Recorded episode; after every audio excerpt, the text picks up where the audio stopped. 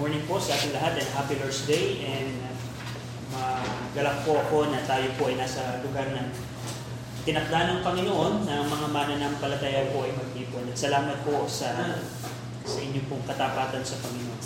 In, in Romans chapter 8, Romans chapter 8, uh, nakita po natin last week na yung palang tayo ay kasama, ginawang kasamang tagapagmana ng ating Panginoon sa Kristo.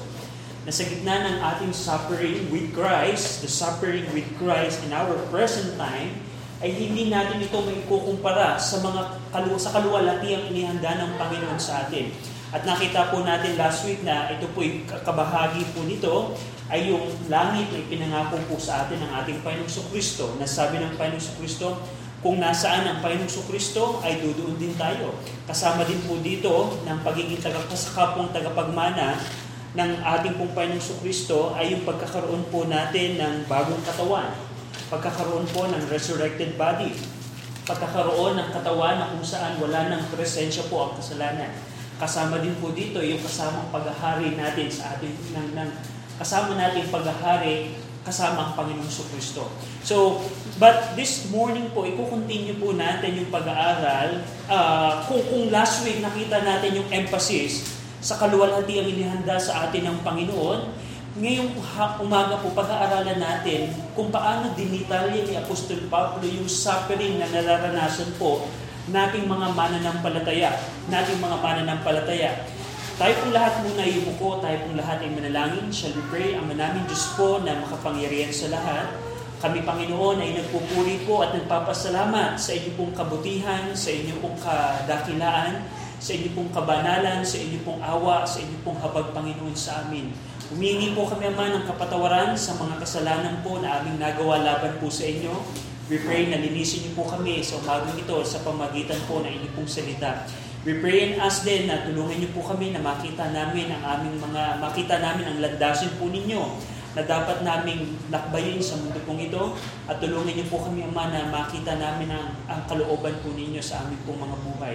We pray na ang Diyos na Manal Espiritu po ang magturo po sa amin, makita namin, Panginoon, ang inyong pong salita sa aming pong mga buhay. Sa ngalan ng aming Panginoon Kristo, Amen. So, in, in Romans chapter 8, verse 18, which we discussed last time, Paul said that, For I reckon, or I consider, or I think, or I judge, that the suffering of this present time are not, are not worthy to be compared with the glory which shall be revealed in us. So what Paul was telling in this passage is if we're going to compare the suffering that we are having today, it cannot be compared. There's, there's, there's no logical reason that we, need, we compare those things. Because of course, in, in 2 Corinthians chapter 4 verse 17, sabi ni Pablo, yung suffering natin in our time is light and temporary for a moment. Pero yung kaluwalhatian, it is a weight of glory and it's eternal. So we see that in, in 2 Corinthians chapter 4 verse 17. Now in, in, in 2 Corinthians chapter and in Romans chapter 8, Romans chapter 8 verse verse number 18, we see in this passage na meron tayong suffering of this present time. Meron po tayong suffering of this present time. Now, titingnan natin po, ano po yung mga bagay na yun. Now, we see po in, in, in passage na binasa natin kanina sa scripture reading, in, kung mapapansin niyo po, merong creature and merong creation na nabanggit from verse 18 down, down to verse 25. Mapapansin niyo po in verse 19, creature, in verse 20, creature, verse 21, creature, verse 22, creation. Now, gusto ko pong mapansin po ninyo na yung sa King James Bible po natin, magkaiba po sila, pero when we check yung textus receptors of the original Greek word, they, they are the same word. They are the same word, tis, uh, itisis, if not, I'm not mistaken. They are the same word. Now, uh, maraming, it's something na napak na divided po ang maraming commentator patungkol ano ba yung creature ba dito, sino ba yung creator dito. Pero if we if we check the the, the the the original Greek word, they are the same word. So don't be confused. And according sa context, according sa context, makikita natin dito there are two subjects the whole creation, according sa verse number 22, the whole creation, the, the, everything that God created in Genesis chapter 4, and tayo pong ng mga mananampalataya. Those are the two subject po dito na makikita natin. Now, yung whole creation and tayo pong mga mananampalataya, we are suffering in, in, in our time right now.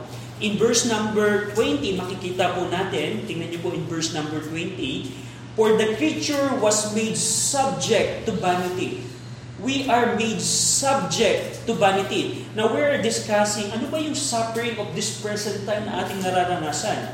Na, sabi ni Apostol Pablo, na wait, wag kang, uh, wag mong, wala itong hindi natin ito maikukumpara sa kaluwalhati ang inihanda sa, sa atin ng Panginoon.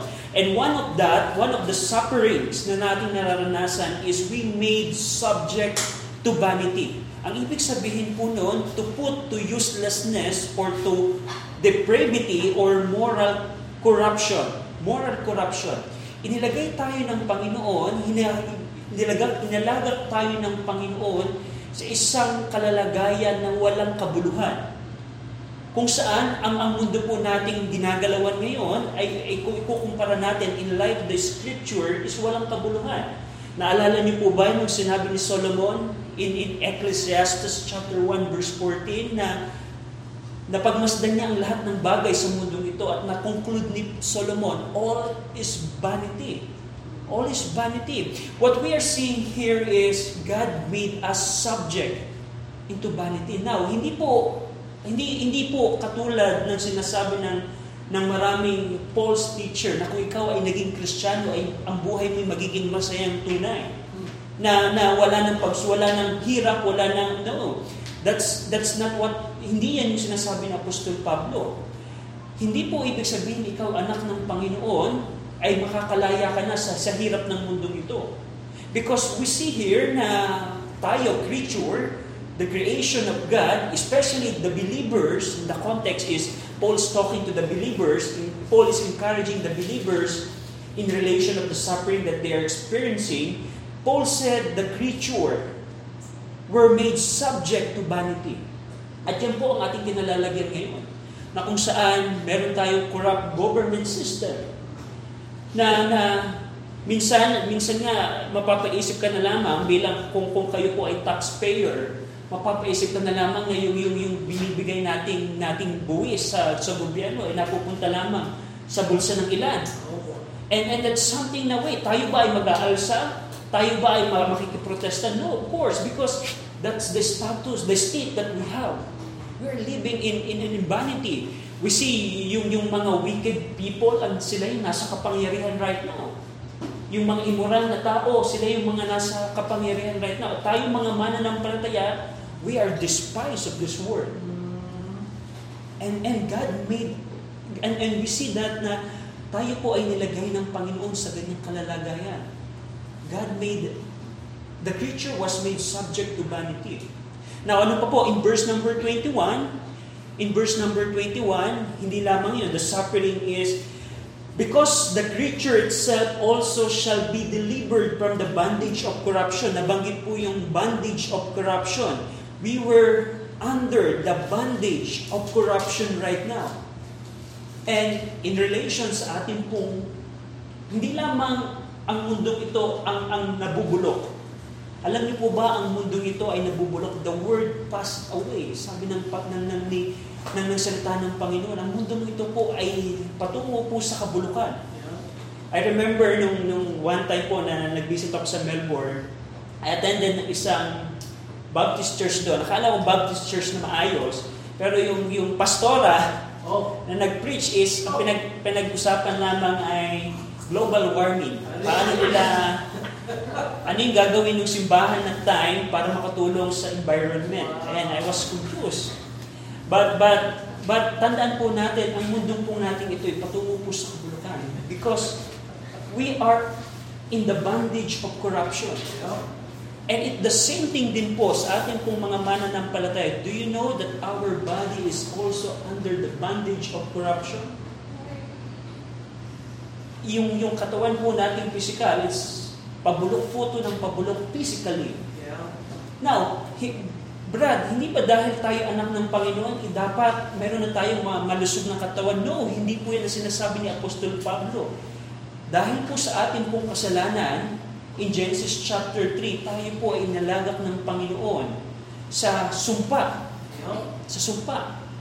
Na kaya po tayo nagkakaroon ng karamdaman, nagkakaroon tayo ng sakit, at itong katawan po natin ay patungo sa kabuluhan because we were made subject or bondage, under the bondage of corruption. We are in, in slavery of decaying and destruction. Kaya wag po kayo magtataka bakit tayo may karamdaman. Huwag na tayong magulat, ikaw Kristiyano right now, huwag ka nang magulat, wait, bakit ako nagkaroon ng gantong karamdaman? Huwag ka nang magulat kung bakit na-experience mong depression. Huwag ka nang magulat kung bakit meron kang battle sa old sinful nature because that's the reality. Yeah. That's what Paul is telling. That's, that's the suffering of this present time na ating nararanasan. Hindi lamang noon, in verse 22 and 23, we see na because of we are subject to vanity and because we are under the bondage of corruption, verse 22 and 23, For we know the whole creation groaneth and travaileth in pain together until now, and not only they, but ourselves also which have the first fruit of the Spirit, even we ourselves grow within ourselves, waiting for the adoption to it, the redemption of the body. We see there that we groan and travail in pain. Ito po ay mga kataga po ng isang ng, ng isang babae nasa extreme pain ng panganganak. Yung yung yung yung groan and travail in pain.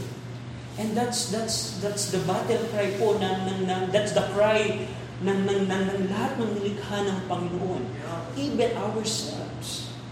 Na we are groaning and travailing in pain. Na nasa sistema tayo na mga di mananampalataya ang namumuno. Nasa sistema tayo, nasa kultura tayo na hindi nila kinikilala ang Panginoon.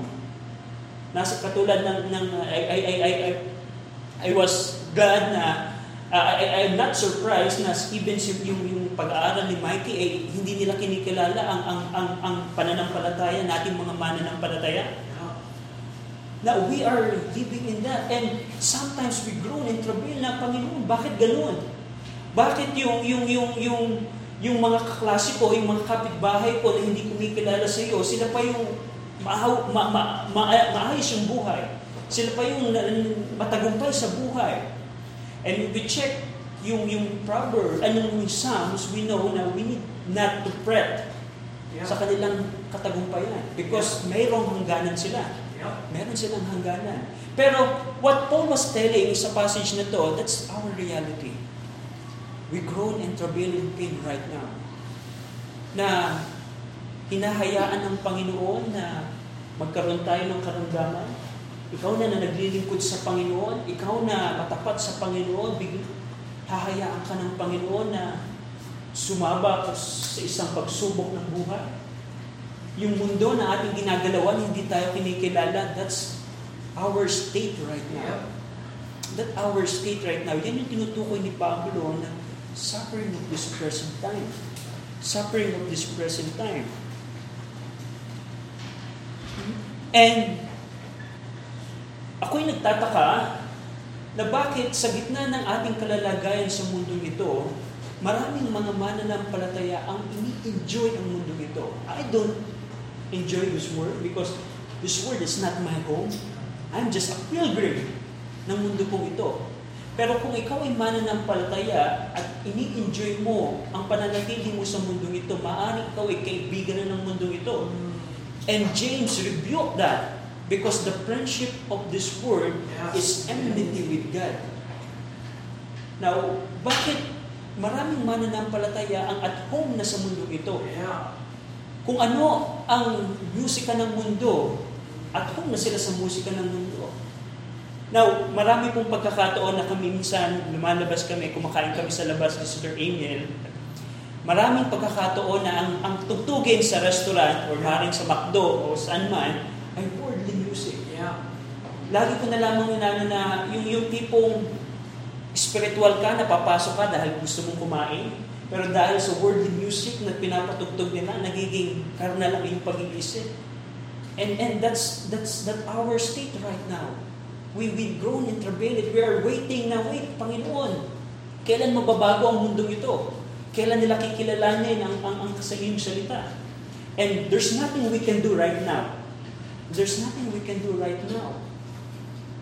Pero kung ikaw ay nakikitayo na sa mundong ito, kaibigan mo ng mundong ito, merong problema. Yeah, that's right. Kung, kung at home ka sa mundong ito, kung you feel na, wait, I enjoy this word. There's something wrong about you. Baka Yeah. kaibigan ka ng mundong ito. Because very clearly, na sinasabi dito ni Pablo na, wait, kung ikaw ay mananampalataya, hindi maalwan ang buhay mo dito sa mundong ito because you have suffering at this present time. Now, in verse number 20, binanggit doon, let's go back to verse number 20, For the creature was made subject to vanity not willingly. Ibig sabihin, hindi natin to pinili. Ibig sabihin, kung ikaw ay kristyano, hindi natin pinili na, wait, Panginoon, sana maganda, kumbaga parang, it's not our choice. But, makikita niyo in verse number 20, but by reason of Him who had subjected the same in hope, God appointed us in this situation to be subjected the same in hope. Nabanggit po in verse 20 yung hope, which mamaya titingnan natin, bakit hinayaan ng Panginoon na tayo lumagak sa gantong kalalagayan upang tayo magkaroon ng pag-asa? Na Panginoon, bakit kung kung mahal mo ang mga ang kung Panginoon kung mahal mo ako bilang anak mo, na nampalataya na ako, ako'y ligtas na. Bakit hinayaan mo na magkaroon ako ng ganitong pasanin sa buhay? Bakit mo hinayaan na kami mga mananampalataya ang hindi ina-acknowledge ng mundo? Bakit mo hinayaan na kami makaranas ng suffering? God said, not willingly, but by reason of Him who had subjected the same in hope.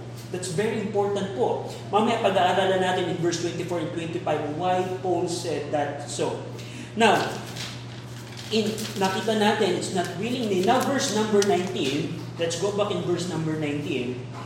Paul said here, For the earnest expectation of the creature waited for the manifestation of, of, of the sons of God. Now, we see po, kanina na dinilagak pala tayo ng Panginoon under, we are made subject to vanity. And, and ang ibig sabihin po noon is, we are in moral corruption, yung gobyerno natin ay walang kabuluhan, o hindi nila kinikilala ang salita ng Panginoon, lahat ng bagay sa mundo ito, according sa Ecclesiastes, ay walang kabuluhan. Walang kabuluhan. But, and also, we are under the bondage of corruption. Yung mundo natin ito ay pakurap ng pakurap. Hindi po pabuti ng pabuti ang mundong ito. Hindi po pabuti ng pabuti ang mundong ito. Ay katulad ng sabi ni Brother Will, 1920, before 1920, pinagbabawal ang alak. Pero ngayon, Yeah. Dati yung marijuana ay pinagbabawal pero in some states sa Amerika, pwede na. And I tell you, darating po yung panahon na yung abortion and marijuana na hinayaan ng ibang bansa, lalagak at ma- magiging batas din po ito sa ating bansa. Yep. There's no doubt because we are in the bondage of corruption. It's the word, the system of the word na ating ginagalawan ay pabulok na ng pabulok. Yep. Dati kung meron bakla at meron tumboy, Oh. yun po ay tinatago na lamang. Yeah. Pero ngayon, lantara na. Yep. Nasa television pa. So, that's, we are in bondage of corruption. And we see here in verse number 19, and because of those things, we groan in travailing in pain. Yan po ang kalalagayan natin bilang mga mananampalataya. We are hoping, we are crying, na parang isang, na, na, kumbaga parang, na, yung sakit at yung, yung pighati ay nararanasan natin because of those sufferings. But verse number 19 says, we have earnest expectation. We have we are desiring something. We are waiting for the manifestation of the sons of God. Now, ano yung tinutukoy dito ni Paul na manifestation of the sons of God?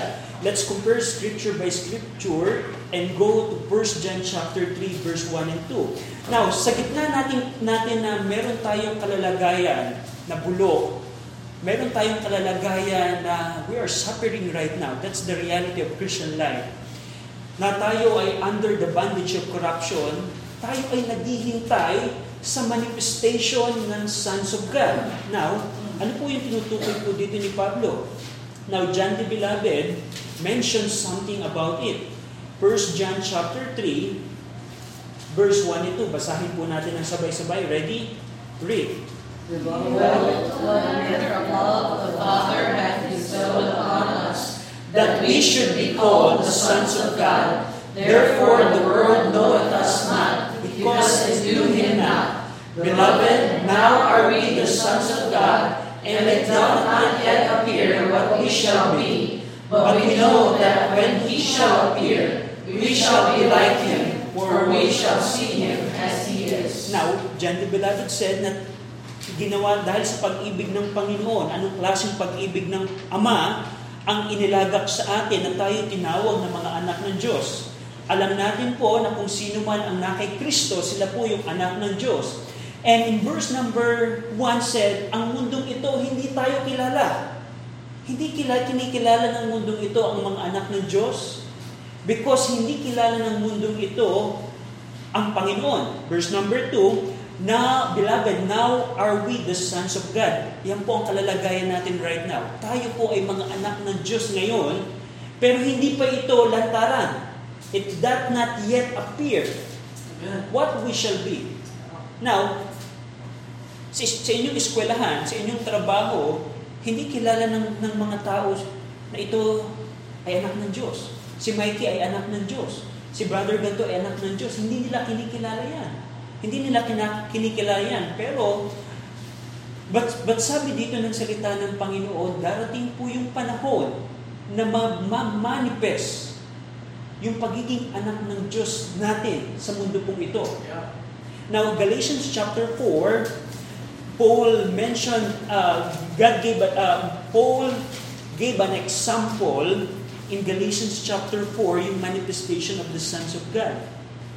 Galatians 4, verse 1 to 3, Now I say that the heir, as long as he is a child, differeth nothing from a servant, though he be Lord of all. Ang isa daw tagapagmana, hindi daw siya kakaiba sa anak ng isang alipin, dahil wala namang pagkakatulad, wala namang pagkakaiba sa kanila. Kung merong anak ng hari dito at merong anak ng alipin, hindi mo mapapag hindi mo madidistinguish sino dito yung tagapagmana. Pareho lamang sila. But is under tutors and governors until the time appointed of the Father. Even so we, when we were children, were in bondage under the elements of the world. At yan po tayo right now. Now, what we see here po, dun sa mga passage na nakita natin, tayo po ay anak na ng Diyos nung araw na nanampalataya ka sa ating pong Panginoon Kristo, na, ipan, na ipananganak ka ng muli sa pamilya ng Diyos. Pero, hindi pa po yan manifested. Hindi mo pwede na sabihin na sa halimbawa nakapila ka sa LTO, na wait, huwag kayong gumawa ng corruption dahil ako'y anak ng Diyos. Huwag mo akong uh, ikilan dahil ako'y anak ng Diyos. No, they don't acknowledge that. Hindi pa acknowledge ng mundong ito ang pagiging anak natin ng Panginoon. Pero darating po yung panahon na mamagmamanifest ang pagiging anak natin. At sabi ni Pablo in Romans chapter 8, Romans chapter 8, we are that's uh, that's our earnest expectation our desire for the earnest expectation of the future waited for the manifestation of the sons of God. It will be the manifestation of the Son of God. Nakita natin na darating po yung panahon na sa pagdating ng ating pong Panginoong Kristo, magmamanifest na dating akala lang ay, ay, ay anak ng alipin, pero ito pala tagapagmana na dati hindi tayo kinikilala ng mundo, pero makikilala tayo ng mundo, according sa 1 John chapter 3. And it will be the time for deliverance for deliverance from the bondage of corruption. Tingnan niyo po, in, nakita natin po in verse number 21, but the because the creature itself also shall be delivered from the bondage of corruption into the glorious liberty of the children of God. Sa pagbabalik po ng ating Panginoong Kristo, magmamanifest yung mga anak ng Diyos. Ito po yung time na magkakaroon tayo ng resurrected body. Ito po yung time na tayo po ay kapong maghahari ng ating Panginoong Kristo. Ito po yung time na tayo po ay palalayain na from the bondage of corruption into the glorious liberty of the children of God. Magkakaroon po tayo ng kalayaan. Yung kalayaan na isinisigaw natin sa panahon natin ngayon, hindi po natin itong makukuha. Kahit ikaw sumama sa protesta dyan po sa EDSA at saan mong lugar, hindi mo makukuha yung liberty. Pero darating po yung time na sabi ni Apostol Pablo, papalayain tayo from the bondage of corruption into the glorious liberty of the children of God. Ang mundo pong ito will pass away. All the filthy in- entertainment industry na nasa YouTube, na nasa television, it will be banished. What a day it will be.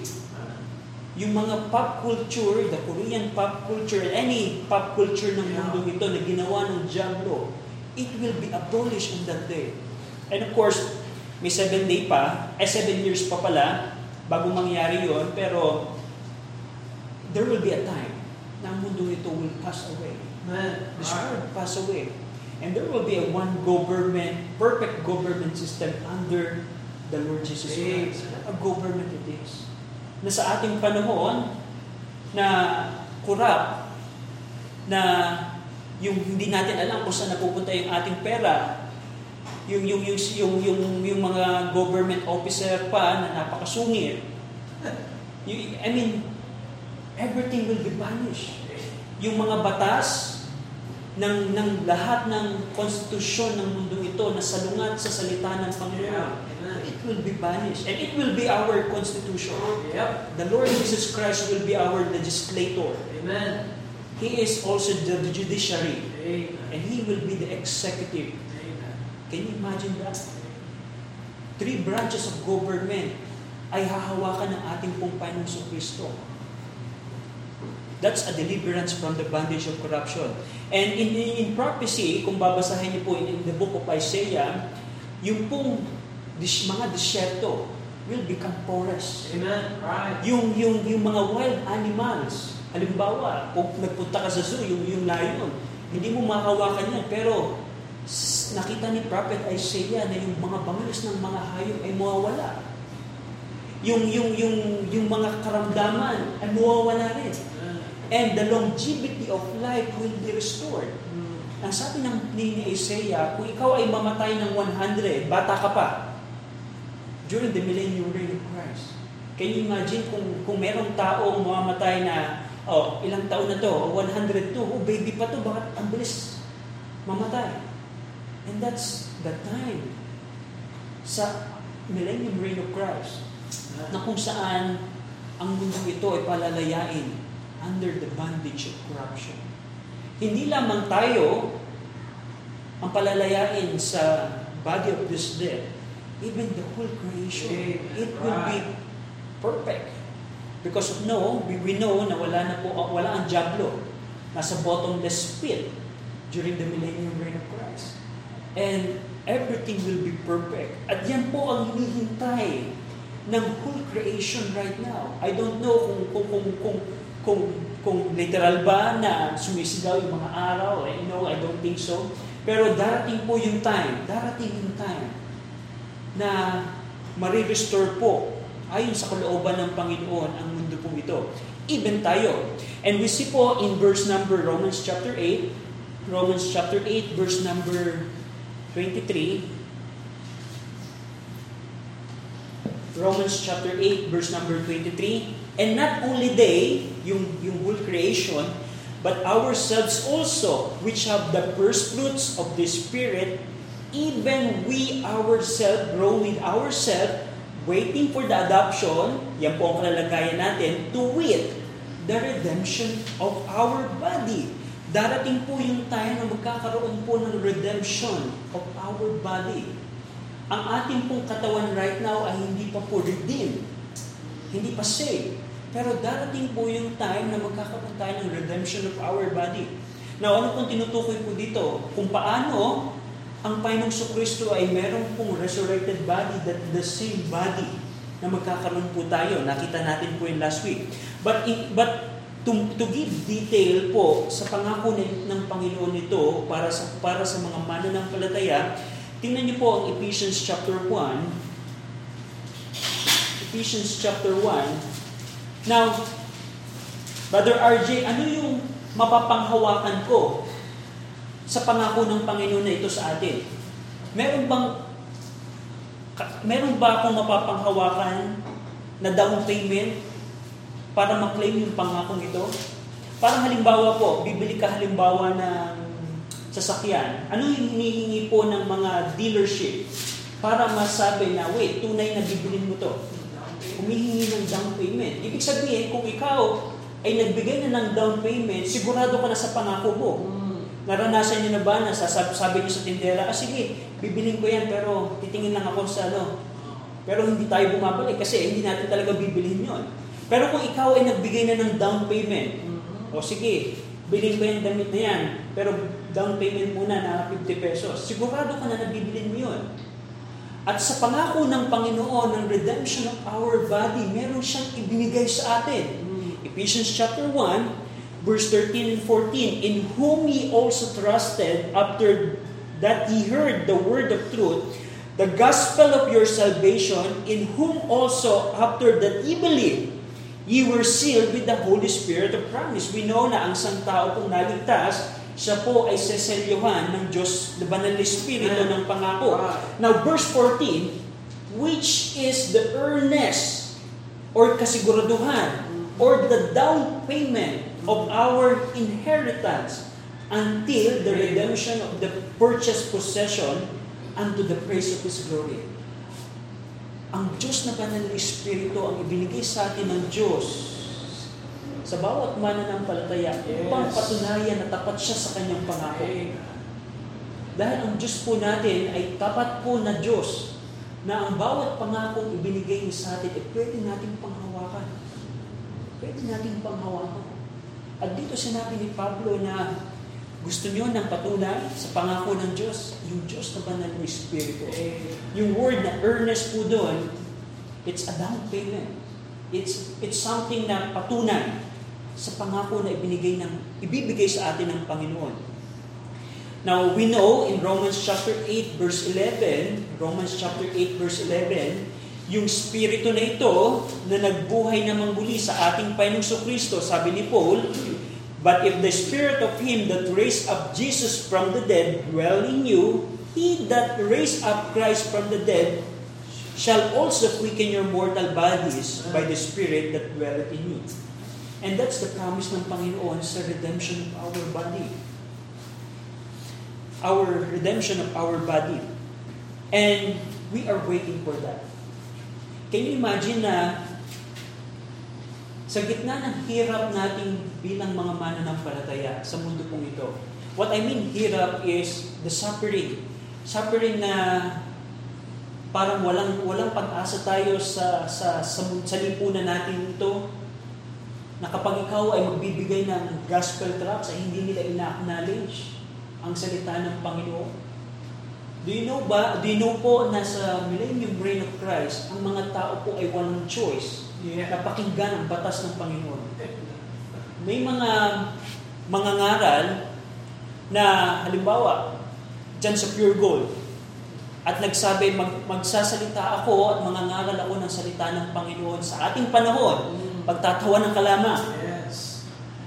Pero sa millennium reign of Christ, they Yes. don't have choice. Ititigil nila ang lahat ng kanilang gagawin at makikinig sila sa mga ngaral ng salita ng Panginoon. Can you imagine that? At yung at yan po ay ayan po ang ang ang ang pangako ng Panginoon. But the reality is wala pa tayo sa ganyang panahon. Tayo ay nasa mundo na tayo pinagtatawanan. Tayo nasa mundo na kung ikaw ay may hawak ng Bible, ikaw yung tao na walang magawa sa buhay. Ikaw na nag, nagbibigay ng effort at ng lakas sa, sa, sa simbahan na yan. Ikaw yung, wait, ba'y baliw? Ba't may naaksaya ang, ang oras mo dyan? That's the word thinking sa atin. Kung ikaw ay kristyano na kabataan, na ikaw ay titindig na hindi sumama sa mga bisyo na ginagawa ng iyong mga kaibigan, yes, pagtatawanan kanila. Yes, kukutsain kanila. That's the status natin right now. Pero huwag natin pong kakalimutan na may mga bagay na hinanda sa atin ng Panginoon. Na kahit tayo sumisigaw ngayon ng kalayaan, hindi natin ito ma- ma- makukuha sa ating panahon. Pero meron pong araw na makikilala ng mundo ito na tayo ay mga anak ng Diyos. At yun ang ating hinihintay. Darating yung panahon na kung ikaw may karamdaman right now, yung, yung, yung, I don't know kung yung kidney ay nag-fail na, kung ikaw ay may cancer, kung ikaw ay merong anything na karamdaman sa katawan, darating yung panahon na magkakaroon ka ng perfect body na wala ng karamdaman. And as we conclude, in verse number 24 and 25, For we are saved by hope. Now, hindi po ito yung salvation ng ating kaluluwa. According sa context, this is the liberation from the bondage of corruption. Yung saved na yun. For we are saved by hope, but hope that is seen is not hope. For what a man seeth, what that he yet hope for. But if we hope for that we see not, then do with patience wait for it. Now, ang sinasabi lamang dito ni Apostol Pablo is kung paano tayo inilagay ng Panginoon sa gantong kalalagayan that we are suffering in this present time upang magkaroon tayo ng pag-asa. At sa pamagitan ng pag-asa, ay magkaroon tayo ng pasensya, endurance, sa suffering na nararanasan natin ngayon. Kasi kung ito ay binigay kagad ng Panginoon, wala nang aasa sa Kanya. Can you imagine na kung ikaw ay magbibigay ng gospel tracts, may kasama ng isang kabuhayan package, halos siguro lahat ng tao tatanggap na. Pero hindi po yun ang kalalagayan. Yeah. Kung ikaw ay mananampalataya sa Panginoon, suffering ang mararanasan mo. Pero hinayaan ng Panginoon yun upang magkaroon tayo ng pag-asa sa Kanya. At sa pamagitan ng pag-asa, makamtan mo yung endurance. Yung patience po doon is endurance. Endurance. Sa gitna ng suffering, no. Ah, ah, ah, meron akong pag-asa. Meron akong pag-asa. Now, in 1 John chapter 3, verse 3, as we conclude, in 1 John chapter 3, verse 3, in 1 John chapter 3, verse 3, ito yung kadugsong po ng binasa natin kanina, but in 1 John chapter 3, verse 3, And every man that had this hope, in him purifieth himself, even as he is pure. Kung ikaw ay Kristiyano na may suffering right now, na we are groaning and travailing in pain right now because of the corruption ng mundong ginagalawan natin and corruption ng ating katawan, meron tayong pag-asa at yung pag-asa na yun ang magpapasakdal sa atin. Amen. Right. Now, ibig sabihin, yung kind of hope na tinutukoy ng salita ng Panginoon, it is something that will purify your life from the filthiness of this world. Is this your hope? Ito bang mga pangako ng Panginoon sa iyo? Ito ba yung pag-asa mo right now? And in realities, marami pong mga mananampalataya, they don't even think about it. Kapag dumating yung problema, hindi nila nakikita na may mga pangako ang Panginoon ay binigay sa Kanya. Na pag may dumating na karamdaman, hindi ka na mapakali. Wait, may cancer ako. Ano ngayon kung may cancer ka?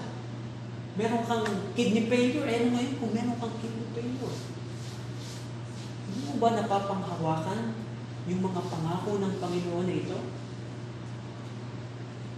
Na sinabi ni Apostol Pablo, binigay ng Panginoon yan sa iyo, sa atin, upang magkaroon tayo ng pag-asa. No wonder na sinabi ng, ng ng, ng, ng 1 Timothy or 2 Timothy, if I'm not mistaken, na kailangan natin tumingin sa ating blessed hope and the glorious appearing of our great God and Savior Jesus Christ. Na kung hindi yun ang pag-asa mo right now at ang pag-asa mo ay ibang bagay, maaaring pag-asa mo yung Bombay na mauutangan, maaaring yung pag-asa mo ay yung sa gamot na, na, na iniinom mo, or maaaring yung pag-asa mo ay sa isang tao na binoto mo ng eleksyon. May mayroong problema sa atin because we're not looking sa blessed hope. Yep. This is our hope. This is our hope. And as a, as a, as a testimony, that's my hope. That I, I, don't remember, but I think nagkaroon din kami ng COVID, pero hindi na kami nagpa-test. But there was a time na, I think ako yung COVID, and then sila Sister Emil ay wala sa tahanan. I, I, I think sabi ko, parang ako yung mamamatay na yata. Pero I don't care. Because I have hope na kahit meron tayong bulok na katawan, anumang sakit ang maranasan mo, hindi tulok na magkakaroon ka ng resurrected body. Right. Na kahit yung gobyerno natin, yung mga kapitbahay natin, yung mga kaibigan natin na tayo tinatawanan lamang, hayaan ng tawanan natin sila. Because darating yung panahon na makikita nila na tayo mga anak ng Diyos. Now, if you don't believe this, you don't believe the Bible, and you are unbeliever. You don't believe yung mga pangako ng Panginoon, that's something na if you don't, hindi mo, kung hindi mo pinaniniwalaan itong mga pangako ng Panginoon, you don't believe the Bible at all. Because clearly, this is the promises ng Panginoon sa atin. No, bilang encouragement po sa ating mga mananampalataya, anong suffering po ang maranasan ninyo? Mm. Huwag kayong mala- mawawala ng pag-asa. Right. Dahil we are waiting po. Yep. Meron tayong earnest expectation. Huwag hayaan yung mundo na ginagalawan natin ay maging corrupt. Dahil that's the reality. Pabulok na ng pabulok ang mundong ito. Pero meron tayong pag-asa. At sabi ni John the Beloved, kung ikaw ay meron pag-asa nito, it purify, purify yourself. Kung yung pag-asa nito ay hindi nagtutulak sa iyo na maglingkod sa Panginoon, maaaring maling pag-asa yan. Kung yung pag-asa nito ay hindi ka pinapalaya sa kasalanan, maaaring maling pag-asa yan. Now sa mga kay unbeliever po, this is not their hope. That's the sad part. Kung ikaw sa umagang ito ay wala ka kay Kristo, kung walang araw o panahon na ikaw ay nagsisi sa iyong mga kasalanan at nanampalataya sa Panginoong sa Kristo bilang Panginoon at tagapagligtas, ito pong ating napag-aralan, hindi mo ito pag-asa. Mm. Dahil pagdating ng ating Panginoon sa Kristo, magiging kabahagi ka ng seven-year tribulation under Antichrist. And that's the day of the Lord. That's the day of wrath na ibinigay ng Panginoon sa bansang Israel at sa mga di mananampalataya. So, umagang ito ay wala ka kay Kristo, manampalataya ka sa ating Panginoon sa Kristo. Saksihan mo ang kasalanan, manampalataya ka sa bugtong na anak ng, ng Diyos Ama ng Panginoon sa Kristo. Tayo pong lahat ay manalangin siya. We pray, Ama namin Diyos po na dakila at mapagpala po sa lahat. Salamat po Ama dahil kayo ay nagbigay sa amin ng inyong pong salita, purified, reserved, inspired, na naglalaman po ng pangako Panginoon sa inyong pong mga anak. Salamat po Ama na sa gitna ng vanity, sa gitna ng bondage of corruption, ng aming pong mundong ito, ng aming mga katawan na ginagalawan, ay meron kayong pag-asa, meron kayong pangako na iniwan po sa amin. Salamat po Ama sa inyong pong kabutihan. We pray and ask na tulungan niyo po kami mga mananampalataya na kami tumingin lamang po sa aming pong Panginoon sa Kristo sa kanyang pagdadating. We pray and ask po na tulungan niyo kami sa, pag, sa gitna ng, ng hirap na aming nagagalawan, sa gitna ng, ng trouble, ng suffering. Tulungan niyo kami na magpatuloy na maglingkod po sa inyo at napanghawakan po ang inyong pangako. Salamat po Ama dahil wala po kaming dahilan, wala po kayong makikitang mabuting bagay sa aming mga makasalanan upang ibigay ito pero tunay na ito pong mga pangakong ito ay patunay na kayo po'y Diyos na mabuti at tapat Panginoon sa inyo pong mga pangako. Pinupuri namin kayo, Ama, pinasasalamatan sa ngalan po ng aming Panginoon Kristo. Amen.